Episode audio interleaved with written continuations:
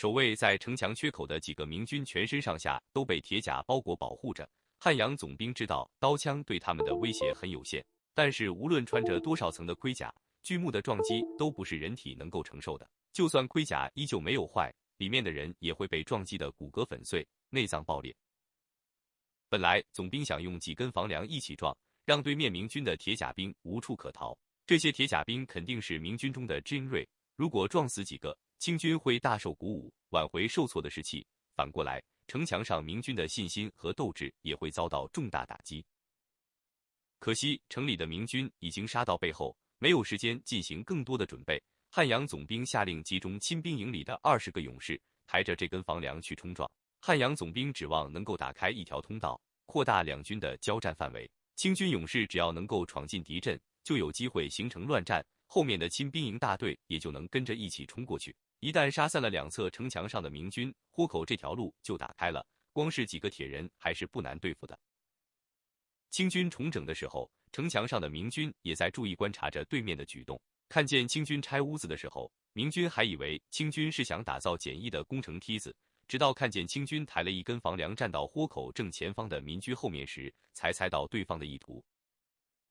让开豁口，邓明立刻下令道：“让铁甲兵退回城墙上。”让出一条给清军出城的道路。随着时间的推移，战局变得越来越清楚。清军即使拿下这个豁口，也不可能翻盘。敌人的意图是突围，而不是反击，更不可能消灭突入城内的明军。在这种情况下，邓明不愿意让战士们硬抗敌人的巨木，不愿意让卫士们用血肉之躯抵挡，也不愿意让其他的明军战兵、府兵去做人墙迎击房梁。从城墙上可以看到，城外已经有一支明军正在迅速赶过来。看来元宗帝已经得知了城内清军的突围企图，就是让部分清军杀出豁口，他们脱逃的机会也不大。守在豁口前的李兴汉却没有服从命令，因为豁口宽度有限，战线很短，清军虽然人数多，却发挥不出人力上的优势。但如果让开缺口，让清军的一部分冲到城外，他们就可能从城墙内外夹击，并且占据豁口，利用豁口的斜坡四面围攻明军的旗帜。而且李兴汉担心其他明军友军的斗志，若是他们看到防线失守，清兵四面围攻，会不会四散逃走很难说。李兴汉把盾牌立在地下，稳稳地站住，双手用力撑住盾牌，同时招呼身后的人顶住他的腰，打算全力抵抗对方的垂死一搏。在李兴汉的设想里，只要顶住了这根房梁，不让清兵撞进阵里，那清军仍是发挥不出兵力优势。邓明在城墙上冲着李兴汉高喊，说：“城外的援兵马上就到了，不用硬顶。”但李兴汉却不为所动。既然援兵马上就到，那敌人自然不会有第二次撞阵的时间。在这最后关头，一定要死死顶住。在李兴汉的身旁，吴保平等几个卫士也举起盾牌，和他结成一排盾阵。在他们的招呼下，大批明军士兵从背后顶住他们几个铁甲兵，显然是不打算后退一步。先生。他们是不让您处于险地，赵天霸对邓明说道。赵天霸招呼几个弓箭手和火铳手聚拢过来，把豁口另外一侧的尸首也都集中到自己的身边来。赵天霸对他们说道：“等到达子抬着房梁上来时，我们大家一起试，只许打右边的人。”城墙下的清兵正在排兵布阵，明军站在高处，看得很清楚，每侧都有十个敌兵。赵天霸告诉火铳手说：“你对付第一个。”你对付第二个，一个接着一个。赵天霸指着右侧的每个敌人都分配了一个攻击者，而他自己排在最后一个，也就是第八个敌兵。这个敌兵距离最远，身前的掩护也最多。赵天霸把这个最困难的目标留给自己。虽然李兴汉穿着双层铁甲顶着盾，但二十个人抬着房梁全速撞上来，盾牌、盔甲都挡不住。李兴汉侥幸不死，也得重伤吐血。赵天霸的计划是全体火铳手和弓箭手同时攻击房梁一侧的敌人，把右侧的敌人放倒。敌人失去平衡，自然无法撞中目标。不过距离实在太近了，赵天霸也没有把握一定能让敌人停下来。说不定对方在生死关头狂心大发，依旧能跌跌撞撞的撞上来。汉阳总兵知道这很可能是他最后的机会，因此对这最后一击格外重视。那些拆房梁的士兵已经统统招回来。另外二十个刀盾兵站在队伍的边上，举起盾牌保护这些抬着房梁的同伴。当房梁撞进敌阵后，这些掩护士兵也将一起杀入明军中。在汉阳总兵进行最后的准备工作，嘱咐敢死队该如何行动的时候，清军的东北方向突然传来许多人的呐喊声：“知府打开东门跑了，弟兄们快跑啊！东门打开了！”听到喊声后，清兵禁不住都扭头望向那个方向。跟着一起嚷嚷的还有武昌兵，不少在清兵营背后负责掩护的武昌兵放弃了阵地，随着喊声向东跑去。从清兵营附近经过的时候，还大叫大嚷的招呼人们一起向东 X 突围。已经绝望了的清兵营游击听到喊声后，眼睛也是一亮。霍地转过身向东面眺望，东城楼那里确实还竖着绿旗。大帅，游击立刻向总兵请战，清兵营拼死一战。还是有很大的机会护送总兵杀到东城的。汉阳总兵也很希望这个消息是真的，那么清兵也就绝处逢生了。就在他的眼前，越来越多的武昌兵听到这个喊声后转身向东，其中还有一些是由军官带队。绝望的人总是想抓住最后一根救命稻草的，定是假的无疑。汉阳总兵迅速做出了判断，知道军心已经大乱，无法加以阻止，他却不想去抓这根稻草。因为机会根本不存在，大石头堵死的城门，一时半刻哪里可能打开？这肯定是贼人在扰乱军心。东城外面有湖，就算真能打开城门，也不会选择东门，为什么不来南门？总兵长叹一声：“若是安陆兵打开东城突围，还不是能多快有多快的逃了？哪里会有时间跑过半个城市来通知武昌兵？”受到周围混乱气氛的影响，不少亲兵营的士兵也骚动起来。不为所动的汉阳总兵立即高声喝止，命令军官立刻把士兵控制好。他决定还是要攻打这个缺口。大帅，亲兵营的游击厅总兵说完后，也同意东城城门未必已经打开，但他觉得总比在这里强。现在贼人注意力都集中在城南，到了东城，我们登上城楼，一定能送大帅出城。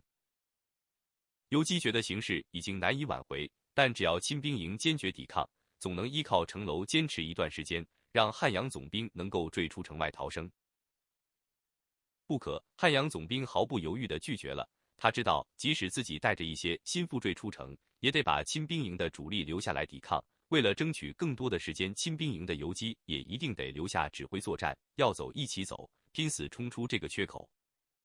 总兵猜的没错，亲兵营的游击确实打算断后，为恩主争取更多的逃生机会。他从总兵的亲兵做起。随着恩主的步步高升而水涨船高，正是因为这份忠诚，才能坐上亲兵营指挥这个位置。大帅，游击还要再劝。我说了要走一起走，总兵发火了。亲兵营里的军官大都是跟随他多年的老人，他也不忍心扔下这些人独自逃生。你们都死了，我活着还有什么意思？你们都不在了，我也无法替你们报仇了。此事再也别提。游击眼眶一热，眼泪差点就喷出来。他狠狠的一点头，就转身去拼命聚拢士兵，准备再次猛攻缺口。安抚好士兵后，亲兵营的士兵再次排列队形，正中是抬着房梁的敢死队，两边士兵举着盾牌掩护他们。数百名亲兵营的士兵紧紧跟在队伍后边，准备一起发起冲锋。这些是汉阳总兵尚能掌握的最后一点兵力了。他已经不打算尝试肃清豁口两侧城墙上的明军了。一旦冲破明军铁甲兵的阻拦，总兵就要他的士兵尽快从这个豁口里挤出城去，能出去多少算多少。出城之后，不要管别人了，全力向南冲。要是失散了，就回武昌见。总兵让士兵紧跟着看得见的军官，也不用管是不是自己原本的上司。城外的贼人一定没有多少披甲了，我们抱成团，肯定能冲过去。激励完士气，又看了一眼那些在豁口前竖起盾牌的明军铁甲兵一眼，汉阳总兵就要下令出击。咣咣咣！东面突然传来一阵锣声，接着又是一通震天响的战鼓。不知道什么时候冒出来了许多面红 S.E 的旗帜。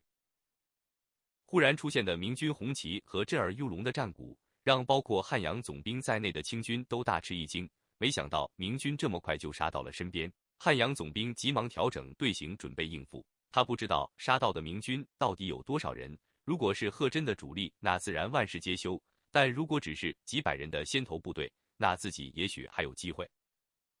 汉阳总兵估计敌兵很快就会扑过来，等看清敌人的兵力后，他就会留下足够抵挡一会儿的人手，余下的则继续尝试突围。但等了十几秒，明军还是没有杀过来，战鼓倒是敲得越来越响。坏了！总兵猛然醒悟过来，这应该是疑兵之计。对方战鼓敲得那么急，却没有气势如虹的猛攻，那显然只是想干扰自己，让清军无法击中智应神突击缺口。汉阳总兵反应过来以后，就又打算全军突击缺口。可惜此时就连他的亲兵营也发生严重动摇，背后的鼓声那么急，那么想。虽然总兵不停的喊话，要士兵们集中真力于前方。但很多士兵都不由自主地回头张望，总觉得随时会有大批的明军呐喊着杀出。贼人退了，周培公突然大叫起来，兴奋的手舞足蹈。他看到豁口附近本来严阵以待的那些铁甲兵，突然收起了盾牌，从阵地上退了下去。和狂喜的周培公相反，汉阳总兵闻言心中却是一沉，急忙向缺口处望去，可不是，那里的明军铁甲兵正迅速退出豁口。转眼间就消失得无影无踪。这些铁甲兵此时消失，只能说明已经不需要他们继续堵缺口了。正像汉阳总兵所担心的，大批明军甲兵越过断壁残垣，从缺口里面走出来。刚才明军因为人少，一直坚持守在城墙的缺口里，尽可能的缩短战线，同时最大程度的利用两侧城墙上的优势来堵截清军。但现在明军却毫无顾忌的跨过城墙。进入城中的空地，涌进来的明军甲兵并不多，看上去也就几十上百。他们占据的阵地也不大，只有短短的一段街道，背靠着城墙站成了三排。但这种举动打消了对面清军的最后一点儿斗志，他们惊疑不定，不知道城墙背后到底还有多少明军军队，只知道对方已经不再担心缺口失守，而是开始行动，从这里进城来夹击己军了。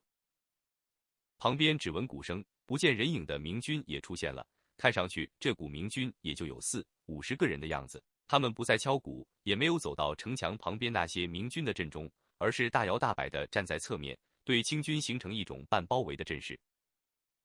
本来抬着房梁的士兵先后松手，让他沉重地落在地上。这些敢死队的成员都抽出刀刃，与其他亲兵营的同伴一起结成圆阵，把总兵围在圆心，准备借助周围的房屋进行最后的顽抗。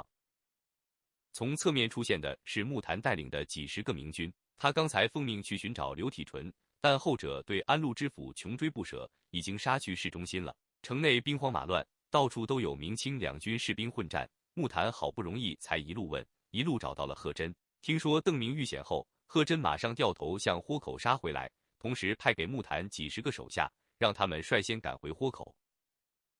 木坛赶回来的时候。汉阳总兵的亲兵营已经抵达豁口，发起了进攻。木坛身边只有几十个人，无法突破清军的防线，只好躲在附近的城区里等待时机。在附近城区里躲藏的时候，木坛抓到了几个同样藏身此间的安陆兵。这些人向明军求饶，木坛灵机一动，就让他们出去朝着武昌兵喊话，造谣说安陆知府已经搬开堵死东城的石头，成功逃出城去了。这几个清军都是钟祥的本地人，就算汉阳总兵成功突围，他们也不会跟着逃走。武昌兵是否能够脱险，对他们来说也毫无意义，倒是为明军立功，争取保住性命和一家老小的安全更为重要。得到木坛命令后，这几个安陆兵就跑出去，在武昌兵的背后来回走动，同时大声的呼喊。武昌陆营兵的士气本来就濒临崩溃。拼死抵抗贺真，是因为他们无处可逃，只能寄希望于亲兵营杀开一条血路，让他们有机会跟着逃出钟祥。得知东城出现一条生路后，武昌兵就纷纷向东撤退。计谋虽然成功，可看起来缺口前的清军似乎还没有放弃进攻的念头。木檀立刻就招呼明军到汉阳总兵的侧翼去虚张声势，他们敲锣打鼓的行为极大的扰乱了清军的军心。清军向缺口发起决死冲锋。靠的就是一口气而已。木坛在他们身后不断的制造混乱，干扰分神，把清军已经聚集起来的那口气泄去了大半，再也无法积蓄起信心和勇气。从豁口涌进城的是元宗帝派来的一百多名士兵。接到邓明的告急消息时，元宗帝身边只有一百多战兵的预备队，一口气就都派了过来。这些战兵大模大样的开进城，摆出有恃无恐的模样，为的是多拖延一点时间。现在元宗帝城外的大部队正在调动中。站在城墙上的邓明能够看清木坛只是在虚张声势，不过掩护在亲兵营背后的其他武昌兵溃散逃走后，贺真的部队正在畅通无阻地赶过来，很快就能抵达。只要贺真一到，对方就会彻底失去突围的机会。亲兵营的士兵围绕着总兵形成圆阵后，贺真的部队终于赶到缺口附近，看到四面八方都有明军从街头巷尾涌出，汉阳总兵知道自己已经没有脱险的希望。保护大人，游击声嘶力竭地高呼着，他捡起一杆长枪，挺身站在总兵身前，脖子上青筋毕露。听说这个邓明的真实身份是个前朝宗室，这只是他的化名。汉阳总兵问了周围的人一声。对于邓明身世的谣传，武昌附近的平民百姓虽然不知道，但是文武官员却都有所耳闻。几个面如死灰的幕僚点点头。总兵又问道：“他是前朝哪位大王之后？”包括周培公在内，没有一个人能回答汉阳总兵的这个问题。见到清军防御的阵型后，明军并没有上前抢攻，而是缓缓地围着清军把他们围起来。两军对峙了一会儿后，元宗帝又有一批援军赶到，更多明军出现在城墙上，他们还带来了一些弓箭手，在城墙上面冲着清军全神戒备。杀一个够本，杀两个赚一个。亲兵营的士兵们已经陷入绝望。只有他们的游击还在纵声狂呼。汉阳总兵又回头看了看身后那位不到三十岁的首席军师，此时已经手脚发软，面孔苍白，快要倒在地上了。总兵苦笑了一声，把腰间的宝剑拔了出来。正是本来已经骨软筋酥的周培公见状，又跳江起来，叫道：“大帅身先士卒，士气大振，必能杀出一条血路。”读书人呐，汉阳总兵这次没有任何愤怒的表情。只是最后看了周军师一眼，然后转回身，突然拨开身前的部将和士兵，独自走到队伍的前排，冲着城墙上高声喊道：“对面可是邓明，可敢出来一见？”听到这声喊声后，邓明举着红旗，不慌不忙地走到墙边，向清军这边俯瞰下来。他与汉阳总兵对视片刻，缓缓说道：“我就是邓明，你愿意投降吗？”来这么年轻啊！汉阳总兵看着城墙上那张年轻的面孔，远远看上去好像连二十岁都没有。殿下，总兵向邓明高声喊道：“醉江的部下原本都是普通百姓，是醉江一意孤行，要投靠清廷的。”听到汉阳总兵的话，邓明点点头。总被不同的人误认为是宗室，现在他已经懒得解释了，况且此时也不是解释的时候。邓明知道对方担心自己杀降。这个时代的人多有类似的顾虑，他立刻大声回答道：“只要将军放下武器，我保证降者免死。”一言为定，汉阳总兵等的就是这句话，立刻高声追问道：“既然对方是个身份尊贵的宗室，又在众目睽睽之前许诺，那么部下存活的机会或许能大上那么一些吧？”绝不食言，邓明再次保证道。对峙的明清两军士兵脸上顿时都是一松，明军知道战斗即将结束。而清军士兵本来自度必死，现在虽然不知道邓明是不是会守信，但到底还是有了一线生机。总兵回过头对亲兵们喊道：“殿下仁慈，你们万万不可忘了今天殿下的不杀之恩。”接着，总兵又一次望向城头，冤有头，债有主，背叛皇明的大罪罪人一力承担，还望殿下不要食言。总兵用尽力气喊完这句话，猛地举起宝剑，在自己脖子上一划，切开了自己的颈动脉。鲜血顿时喷起半人多高，总兵的这个姿势维持了两秒，然后人就重重向前扑去，直挺挺的摔倒在地。亲兵营的游击见状，大叫一声，也从腰间抽出匕首，二话不说就割断了自己的喉咙，咕咕喷着血跌在地上。清军的总兵和亲兵营游击自刎，周培公、总兵的师爷、幕僚以及剩下的亲兵营众官兵皆抛下武器，向明军投降。